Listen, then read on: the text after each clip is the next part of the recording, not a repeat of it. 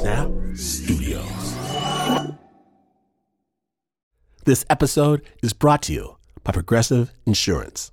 What if comparing car insurance rates was as easy as putting on your favorite podcast? With Progressive, it is. Just visit the Progressive website to quote with all the coverages you want. You'll see Progressive's direct rate, then their tool will provide options from other companies so you can compare. All you need to do is choose the rate and coverage you like. Quote today at progressive.com to join the over 28 million drivers who trust Progressive. Progressive Casualty Insurance Company and affiliates comparison rates not available in all states or situations. Prices vary based on how you buy.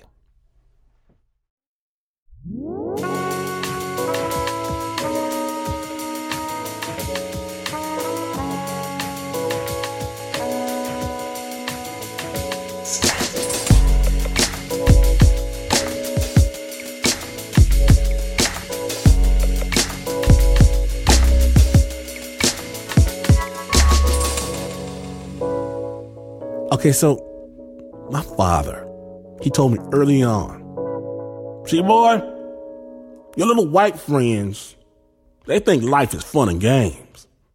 Uh huh. But not you. This ain't a game. Understand your life is war. And to fight this war, you have first to train your mind to see the possibilities. You always have to be two steps ahead.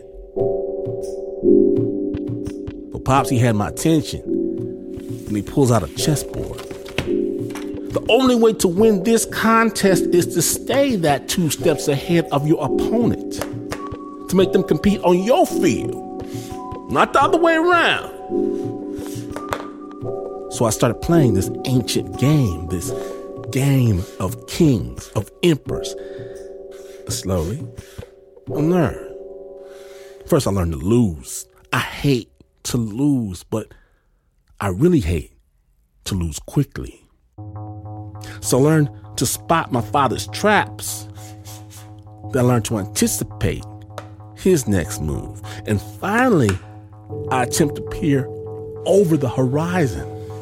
I try to see two moves ahead queen, the knight, the bishop, even the pawn, they all make sense to me. I can anticipate where they might go, what the ramifications and repercussions of their dance might be.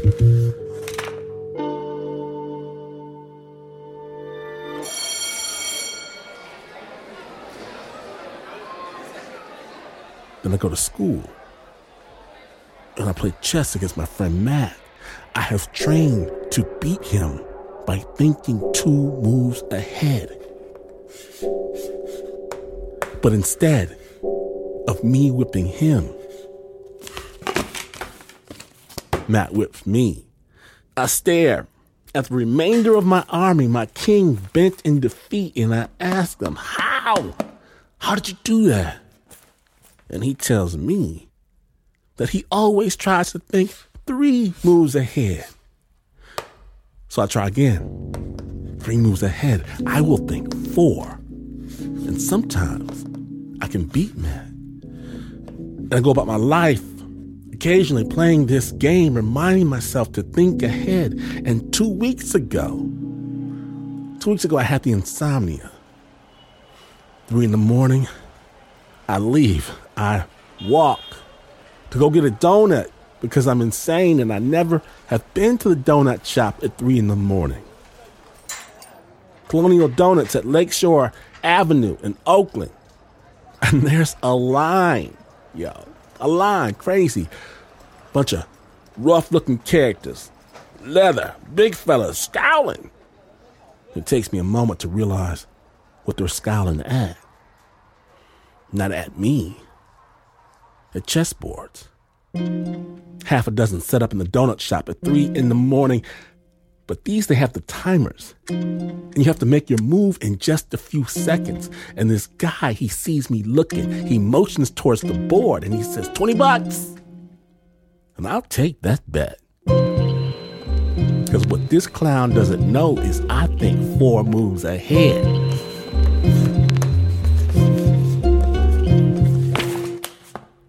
He wipes the board with me How'd you do that? Man, you're up in your head. You're trying to think too much. You have to see the board. Look at the board. We play again. Look at the board.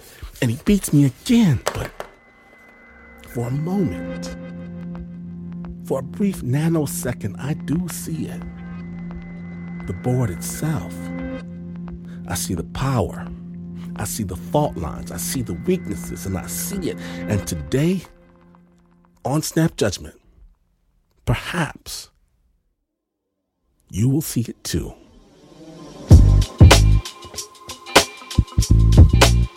From WNYC, we proudly present Gambit. Amazing stories from real people. My name is Glynn Washington.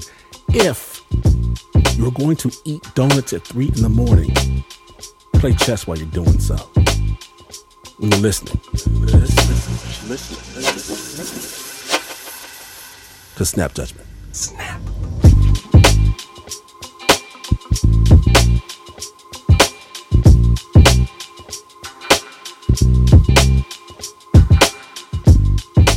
Now then, there's a word for songs that won't leave your head. Songs like Old Town Road and Umbrella, The Summer 69, songs you can't help but find yourself humming from time to time. They're called earworms. For a lot of musicians, this is the goal. Create an earworm. You will have musical immortality. And today, producer John Fecile, he brings us a story of a musician who wrote a song so catchy, so irresistible, so happy that it took over the world. Every artist's dream, right? Sure. And so this gift to humanity, it's twisted into something that he never imagined. Snap judgment. Now, this story does contain explicit language. Sensitive listeners are advised.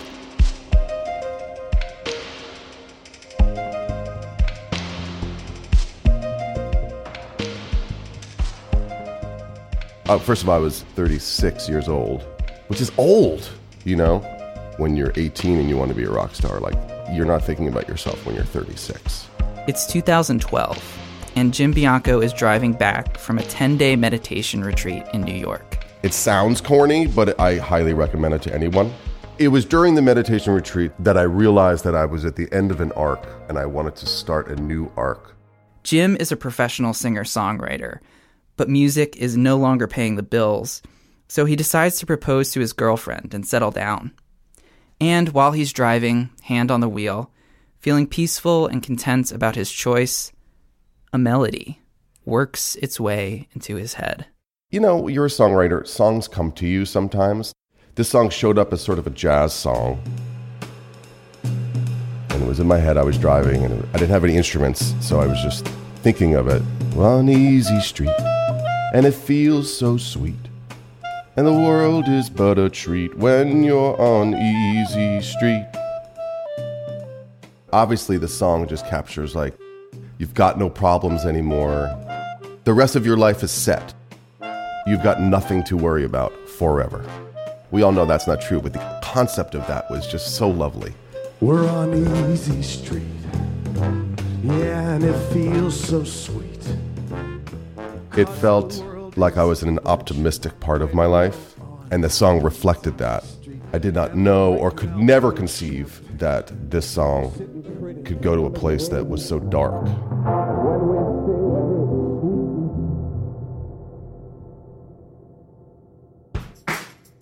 Jim first records a pop version of the song. It's bright and catchy and features singer Petra Haden. But he doesn't release it. I ended up just kind of shelving the song. He gives this version of the song to a licensing company, and it just sits on their hard drive. And I leave it there.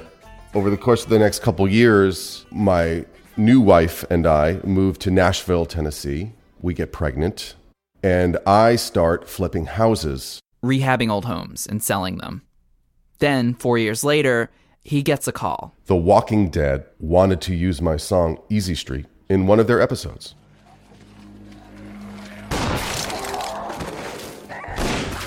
The Walking Dead.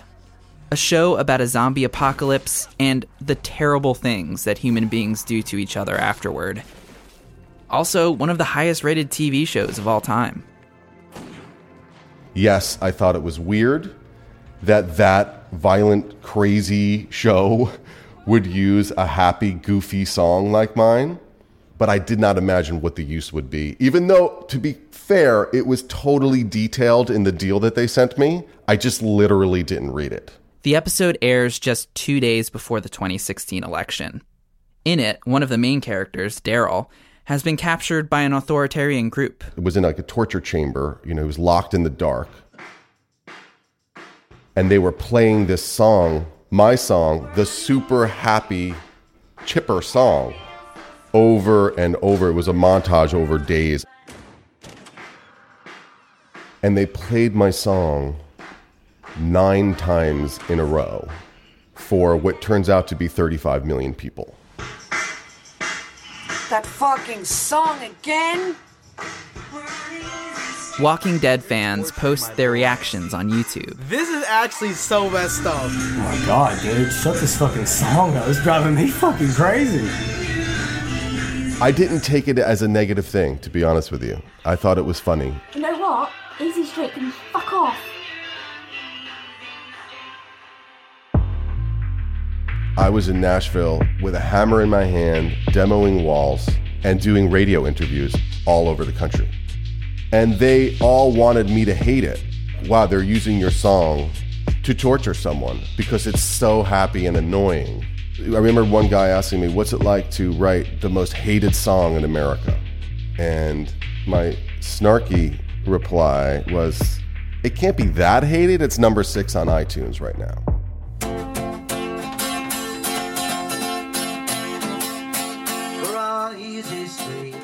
Easy Street trends on Twitter. It hits number one on the Spotify viral chart. YouTube is flooded with covers a piano version, an a cappella version, a hair metal version, multiple ukulele versions. I was receiving videos from all over the world. Specifically, I remember this like mom, maybe even a grandma, I don't know, some woman in her 50s singing. Easy Street. Oh yeah. That to me was a moment where I was like, this has gotten out of my control. If you're This is no longer up to me, whatever happens with the song. Not all of the videos are fun like this. Two young men lock themselves in tiny rooms and listen to the song for 10 hours straight. I went through hell, dude. I'm gonna cry right now. My God, that's miserable. Um, please leave a like, share um this video, get it around. Please make, please have not made. I can't even talk.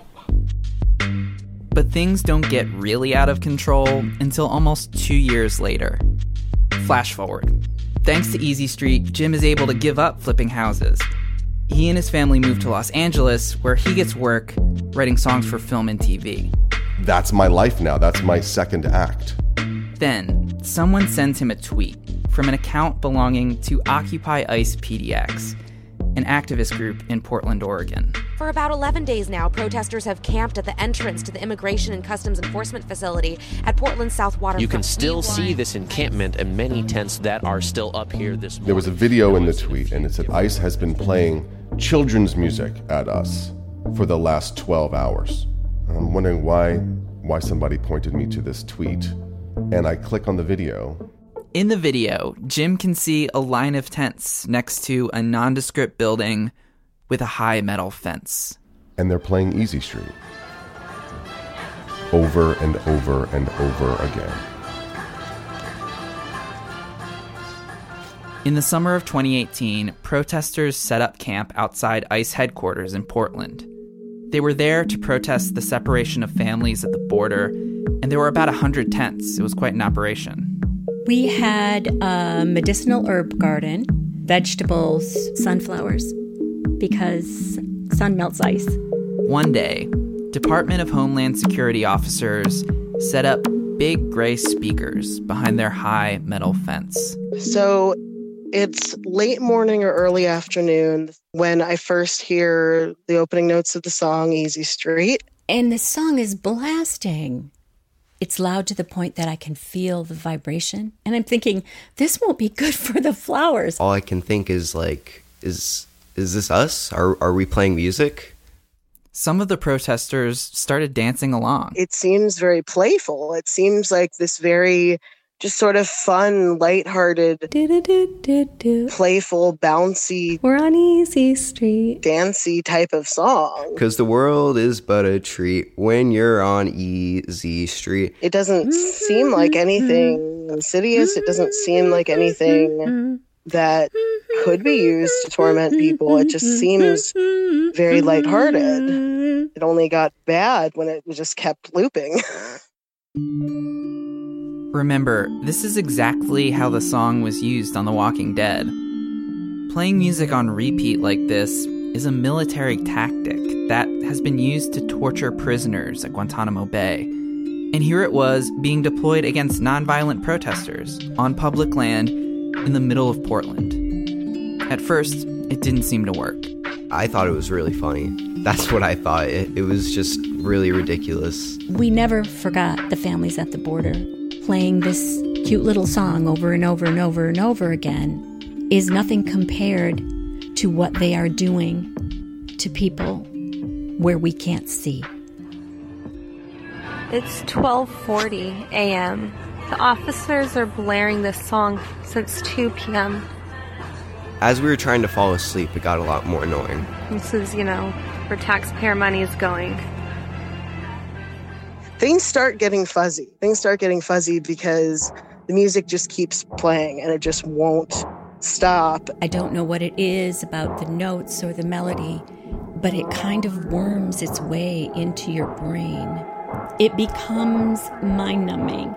You can't really get clear thoughts established after a while. There were definitely some people having panic attacks. Just people that, you know, coming up crying like that they, they couldn't sleep. I hear someone say, Shut the fuck up, screaming at the speaker. I just start feeling ill after a while of just listening to it over and over. And I remember just needing to leave. I had to leave that day. I couldn't take it. When the music stopped and the sound of silence was so deafening, it was almost as blaring as when it started. To this day, when I hear that song, at the end, I hear that deafening silence. The song was played for at least 10 hours.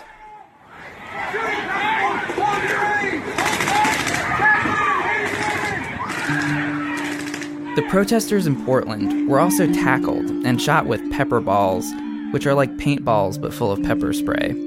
Officers propped up cardboard cutouts of human figures in the windows of the ice building, Home Alone style. They also posted snipers on their roof and blasted the camp with spotlights, and they played Metallica and Ice Ice Baby and the sounds of dogs barking over their speakers.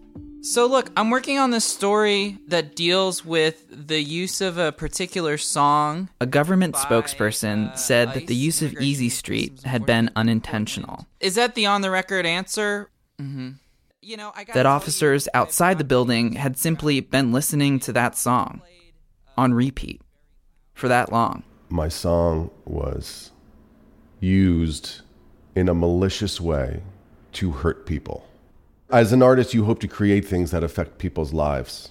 And this is not what I imagined when I thought that I would be an artist creating things. Jim sent a cease and desist to the Department of Homeland Security to get them to stop playing Easy Street. A few weeks later, he got a letter back. Thank you for your letter of July 27th, 2018. Without acknowledgement or admission of copyright infringement, we can confirm that DHS will not reproduce, distribute, or publicly perform Easy Street. Should you have any remaining concerns about this matter, please do not hesitate to contact me. So on and so forth. We're saying that we did it and we won't do it again. That's what they're saying. After 38 days, Portland police broke up the camp.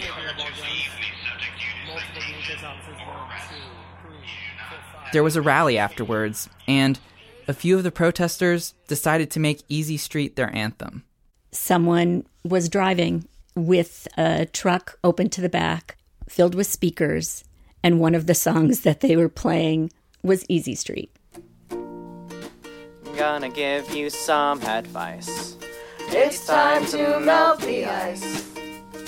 Someday they'll pay the price when we all take the streets. Got And of course, it wasn't long before the protesters recorded their own version of Easy Street, featuring rewritten lyrics and a horn section and a bagpipe.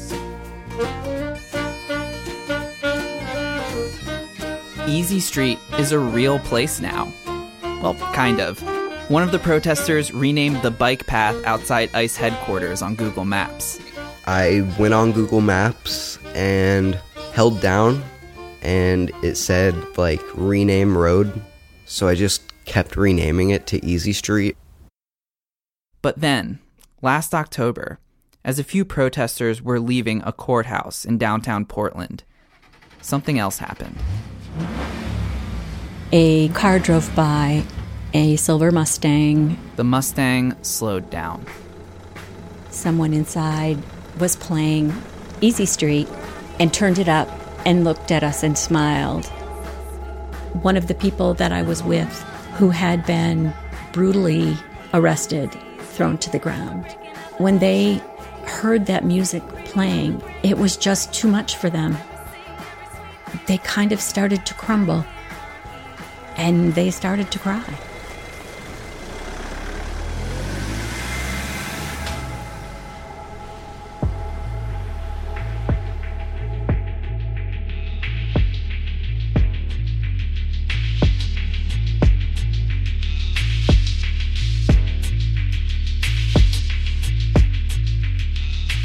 Thanks to Joe Sivick for bringing this story to our attention, as well as producer Deena Prichep. You can hear the full version of Easy Street, recorded by Occupy Ice PDX, on our website, snapjudgment.org.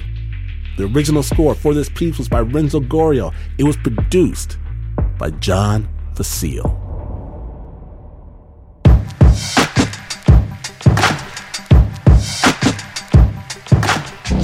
Now, after this short break, some kids you shouldn't pick on.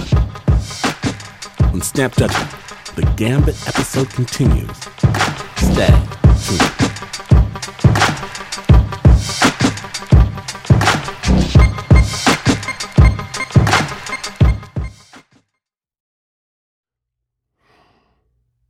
Support for Snap Judgment comes from Odoo. What is Odoo? Well, Odoo is an all in one management software with apps for every business need. Odoo has apps for CRM, accounting, sales, HR, inventory, manufacturing, and everything in between. And they're all in one easy to use software. And the best part about Odoo? All Odoo apps are integrated, helping you get things done faster and more efficiently. So when you think about business, think Odoo. To learn more, visit odoo.com slash snap. That's O-D-O-O dot com slash snap.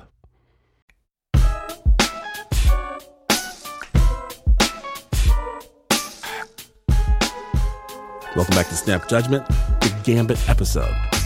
Our next story takes us to the early 1950s, San Francisco. And little Gus Lee is just a lost kid trying to figure out how to survive. Snap Judgment.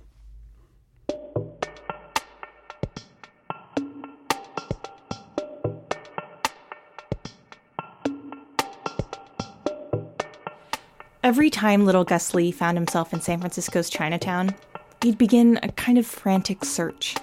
I would uh, see a vague, fuzzy picture of a Chinese woman, and for reasons I could not explain to myself, I would chase her. I would run after her. And I, I mean, I couldn't even articulate that I was looking for my mother. Uh, but that's what I was doing. Back then, I had no memory of her face. It was 1952. Gus hadn't seen his mother for months. I asked, Where's mommy? Where, where'd mommy go? And my sisters assured me that our mother had gone back to China to take care of her father, who was ill, and that she would return as soon as she could. But then he came home from school one day, and a new woman showed up at the apartment. She's blonde, lots of curves, like uh, movie actresses. She looked like someone that came out of a magazine. She wasn't wearing the Chinese qipao that his mother always wore. She had on a pillbox hat and a veil. She smelled like flowers. And she was speaking, you know, the foreign language, uh, English. And I'm not sure what she said, but it was in a nice voice. When Gus's father introduced her, he said to call her Miss Edith. I remember she did something affectionate, like, you know, she touched my arm or she touched my face. Edith and his father married soon after. And as soon as she came home, it seemed like the temperature in the house changed completely. Family heirlooms, good luck symbols, they all began to disappear from the apartment. So did pictures of Gus's mother. Under Edith, there was to be no mention of Gus's mom, no more Chinese spoken at home, and absolutely no Chinese food. We are only going to have American food, and you're going to be an American. So everything was controlled. I had a one or a two minute limit. She would time me so I wouldn't speak Chinese in the bathroom. Another one of Edith's rules Gus was to be out of her sight. Even when school let out, he still wasn't allowed in the apartment. I wasn't to ring the doorbell. I wasn't to knock on the door. I wasn't to uh, yell up at her if I was in trouble. Actually, I could not come back until she would open an upper window and whistle, like for a dog. So, every day, Gus would be locked out and on the street. And the street was where he was most vulnerable. Gus was around seven at the time, but he was built like a five year old, and he acted like a three year old. He could barely speak English. And he happened to be the only Chinese kid in the neighborhood. They called him China Boy. I had 20 over 900 vision, which is legally blind. Uh, I would walk into telephone poles. I couldn't street fight and I couldn't play sports. After school, he would try and hide, stay invisible, stay out of trouble. And uh, then Big Jimmy would show up. Big Jimmy Timms was the neighborhood bully, always on the lookout for more fresh meat. Big Jimmy, he was Godzilla. Big boned, big head. I was terrified of him. One day, Gus was playing in his usual spot an alleyway on Golden Gate Avenue. And that was my hideout space. And I would uh, play with weeds and watch ants and hope no one bothered me. He didn't see Big Jimmy's fist until it came out of nowhere. Hey, China boy, crap for brains. You got any coin for me? Where are you hiding your coin? Don't have nothing. Don't no have no have nothing. Leave leave leave me alone. And uh, he hit me a couple more times until I went to the concrete. When I, I, I gathered my senses, I staggered towards the apartment. I rang the doorbell many times, and when there was no answer, I began pounding on the door itself. I was sobbing. The door finally opened, and there was Edith. And she said, What are you doing here? I told you not to come back. Go outside and play. Slam. I wasn't willing to go back on the street, so I stood on the stoop and huddled in the corner, hoping no one could see me for about three hours until she opened the door. Every kid on the street learned how to hit to the face by practicing on Gus. So, eventually, a neighbor saw him get pounded and left in the street. His name was Hector Villanueva. White short sleeve shirt, big biceps, big triceps, bulging shoulders, narrow waist. Uh, looked like Captain America with a sweet Chicano accent. And he says, Hey, Joven, these these kids they, they, they pound you they, they they stuff you inside garbage cans uh, how come you don't fight back, man? Hey, you you come with me. And he he walked me to my apartment. He rings the doorbell. My dad shows up, and he says, "Mr. Lee, you know me from the garage." Yes, your boy, your joven here, your chico, your niño. He's he's very quick, you know, but he can't fight. So you you got to teach him boxeo. You you got to teach him pugilato. You got to send him down to the YMCA boxing program to teach him how to save his life. You you you gonna look around one day and your boy he gone. You go down to McAllister and there'll be this smudge that used to be your son, man. And he says, "You go save his life." YMCA. And then he rubbed the top of my head and he smiled and he walked away. But Edith wasn't having it. She didn't want to spend so much money on Gus. That's when his dad said, You should like it. He could be there five days a week, maybe even six. And there's, as I recall, this dead silence. And it was like, Really? it was a Saturday when he first went. My father wrote out YMCA 220 Golden Gate on a placard on a string and he put it around my neck and he put me on the bus. When Gus got off the bus, people on the street stopped to help the lost little boy with the placard tied around his neck. They took him to the front door of 220 Golden Gate. I was led to the locker room. The junior leader found lost and found gym clothes, uh, which uh, nothing fit. So I wore my scuffed up street shoes, uh, gigantic clown like gym trunks, and a tank top. I actually tried putting the straps over my head, you know, so they wouldn't fall off. In the gym, there were dozens of boys practicing boxing. There was an elevated boxing ring.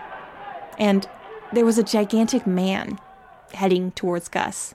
and he has hair. I mean, hairy arms and hairy shoulders and hair coming out of the top of his shirt. Giant boulder like head. This was Coach Tony. He walked him over to the punching bags. And he says, just hit it. And I hit it and I start to cry.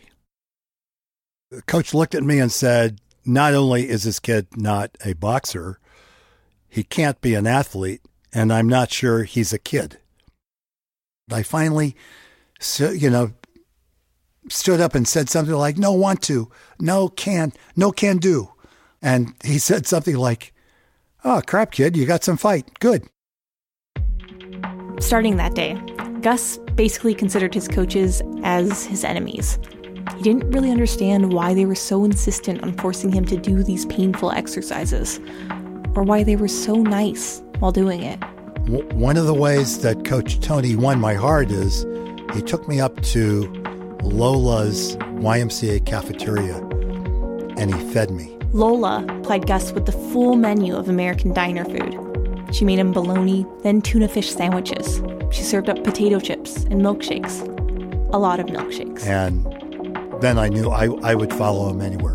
They had him lift weights, they fattened him up, and then they told him it was time. He was ready to go into the ring. So I climbed into the ring. I'm shaking. Uh, the bell rings. Coach says, Go do it, kid. I get up. I walk towards center ring. And immediately after touching gloves, I sprinted for the ropes. I dove through the ropes. I forgot that it was an elevated ring. So I just smashed myself on the floor. I got up, ran for the stairs, and I ran directly into a wall. I was KO'd.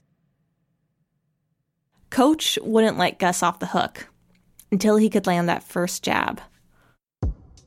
As Gus got stronger, for the first time, people started to call him something other than China Boy.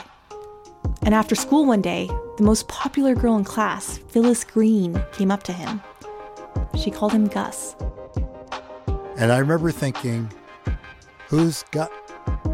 That's me. I hadn't heard a kid say Gus. She puts her arm in mine And she says, Now you walk me home.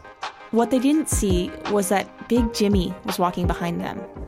And with that gigantic, you know, 85 inch fist, he's, uh, he's hit me in the back of the head. And right in front of the prettiest girl in class, Gus suddenly found himself in a familiar position, face down on the asphalt. He proceeds to basically just kick me down the street. Who do you think was worse, Edith or Big Jimmy? Oh, uh, Edith, clearly. Big Big Jimmy was my best friend compared to Edith. So I remember I was inside the bathroom attempting to remember Chinese.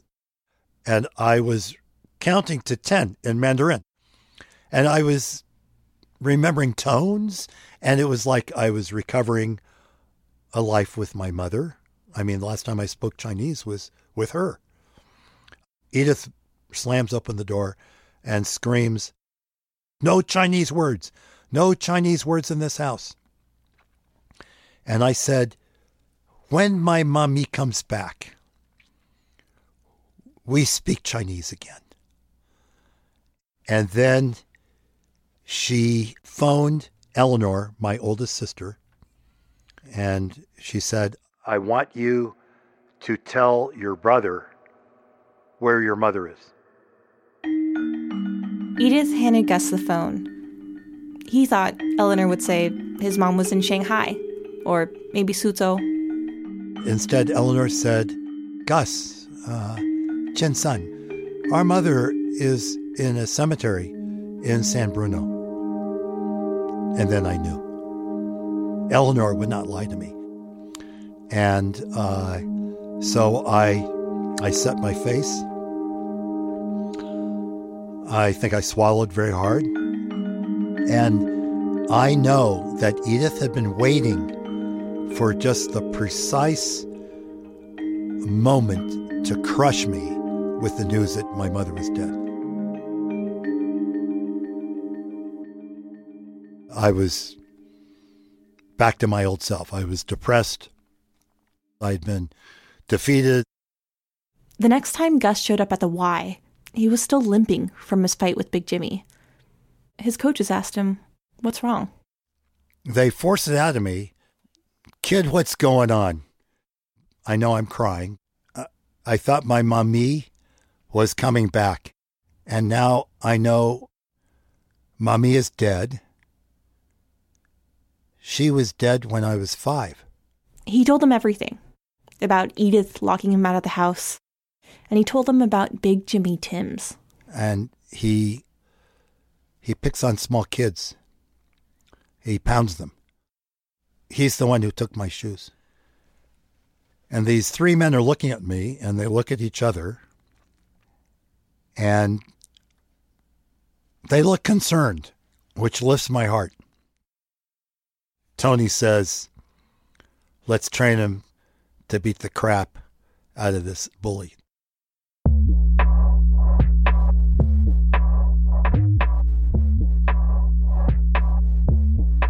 In just a moment, Gus gets ready for his big fight.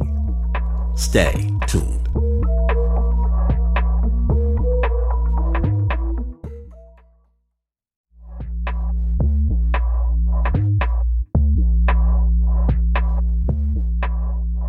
WNYC Studios, you're listening to Snap Judgment, the Gambit episode. When last we left, little Gus Lee was training to fight his bully, Big Jimmy. Coach says, We're taking a ride, get in. And he immediately drives me right back because that's when Big Jimmy did his work. He was shooting buckets on the, uh, the Anza schoolyard. From the car, Coach Tony looked at Big Jimmy's footwork. He checked out his hand eye coordination. He says, uh, He's a boxer's dream, kid. He's awkward. He actually, he's not an athlete. He doesn't move like an athlete. He doesn't know balance. He's just a big, overweight thumper. He says, but, you know, kid, you're right. The, the guy's huge. Coach Lewis was the ring scientist, and he's the one who asked me How much time do you need to prepare? And I said, Three years. And there was a lot of laughter. And he said, he said, How about two weeks? Because then you know when it's going to happen. Gus had a fight plan. He had a boxing coach. And Coach Lewis knew all he needed now was a little fire in the belly. So he used the idea of his mom, his real mom. And he, he points at me and he says, I don't think that this punk likes your mother. And his giant finger pointing at me. And he says, I want you to remember that. Because Gus was small and Big Jimmy was huge, Gus had to learn how to punch up. Coach Tony uh, faced me and he said, Okay, you got three minutes. I circled the bag. I went left. I went right. I made a complete 360. I kept my arms moving, punching the bag, whapping it up, up, up. By the end of the week, I could punch upward. Coach Lewis said, Do they serve Navy beans in your cafeteria? Beans mess with the gut, and boxers need to stay away from them before a fight. And I nodded, and he said, What day? I said, Thursday. Your fight's going to be on Thursday, kid.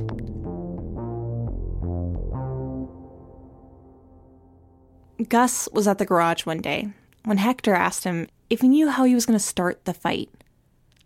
And then he pulled out a jar full of tractor oil and carefully handed it to Gus.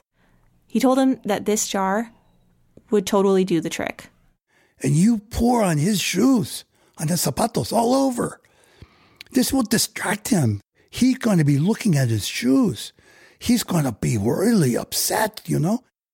And finally, the day of the fight arrived. The cafeteria served its pork and beans for lunch. Big Jimmy had a big helping. And then, before Gus knew it, it was the end of the school day. I heard the bell, and the bell was just like it's like the boxing ring bell ding. And I positioned myself with the sun at my back, and this mass starts coming out. It's the kids. I see this bobbing shape above the mass, and I know I know it's him. So I, I, I picked up the jar and I loosened it. He's looking at me the way I think you look at a lamb chop. His shoes, his PF Flyers, man, they're right in front of me. And I took real good aim, and I got most of the gunk directly on his uh, left foot. And I said, hey, hey, hey, hey, Big Jimmy, your shoes, they ugly. He roared. I went into my stance, and he's swearing at me, which is good. This is all part of the fight plan. He had one punch. I mean, you could see it coming, and you could you could deflect it, which I did. And I punched up, and I hit his throat, and I hit pretty good. I, I was delivering blows as hard as I could to his midsection. And I know he hit me very, very hard on the left arm because the left arm went numb. He was grasping and swinging and trying to clear his throat. The fight was basically over. And I was gassed. And it's like my ears popped. I was aware of kids yelling and there was a lot of noise. That's when one of the other kids came up behind Big Jimmy and pushed him back into the fight, driving Big Jimmy directly into Gus. The next thing Gus knew, he was tackled and knocked to the ground, where he wasn't supposed to be. And he got up and he clunked my head with one of those big rights. My head hit the concrete, and he started kicking me with those big, grutch covered PF flyers. He kicked me all over that schoolyard. It felt like my head had been broken apart, and every part of me hurt. Before I was out of gas, and now I was I was out of heart. And I saw this giant finger pointing at me. And it wasn't Big Jimmy's, it was Coach Lewis's. And he said, I don't think this punk likes your mother. I think I got up like a broken crab, but I got up and I went back to Big Jimmy. I went in and I started boxing him. I circled him. I stuck and moved much slower than before. But he was slowed and he had been hurt. And he wasn't used to being hurt, not by a kid. And I just kept punching him. And I knew I had to hit him with a haymaker uppercut. And then I saw his chin. Everything I had, I put into the uppercut. And it connected. It was a little off, but it connected. I'd won the fight.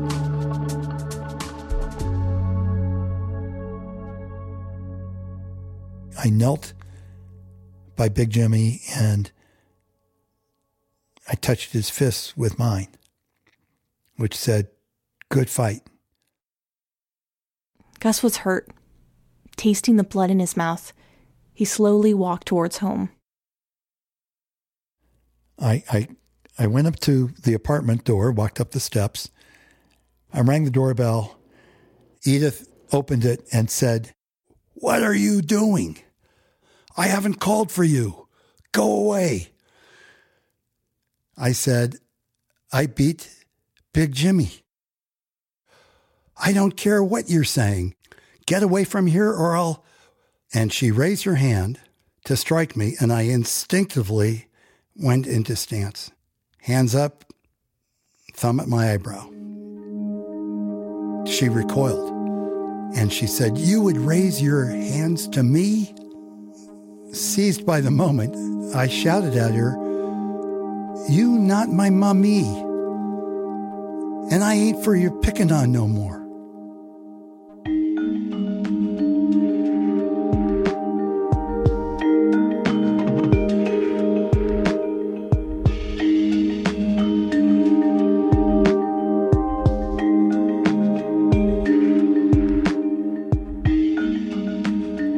Thanks so much to Gus Lee.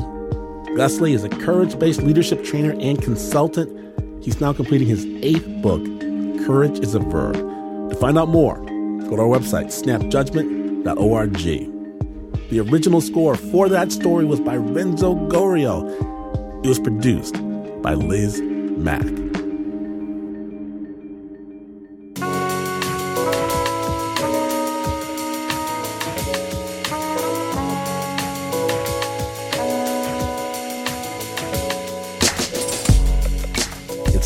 Battle, snappers, but never the war. And if you missed even a moment, or you want more amazing storytelling, including live performances by Snap Judgment's Queen of Comedy, Jim Colbert, or the Storyteller of the Year, Don Reed, well, get you to the Snap Judgment podcast.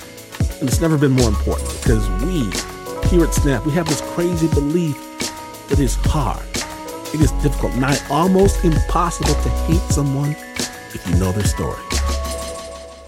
Snap Judgment was brought to you by the team that never locks anyone in cages. Take a bow if you would. Super producer, Mr. Mark Ristich. Pat Mesiti-Miller, Anna Sussman, John Fecile, Renzo Gorrio, Liz Mak, Shaina Shealy.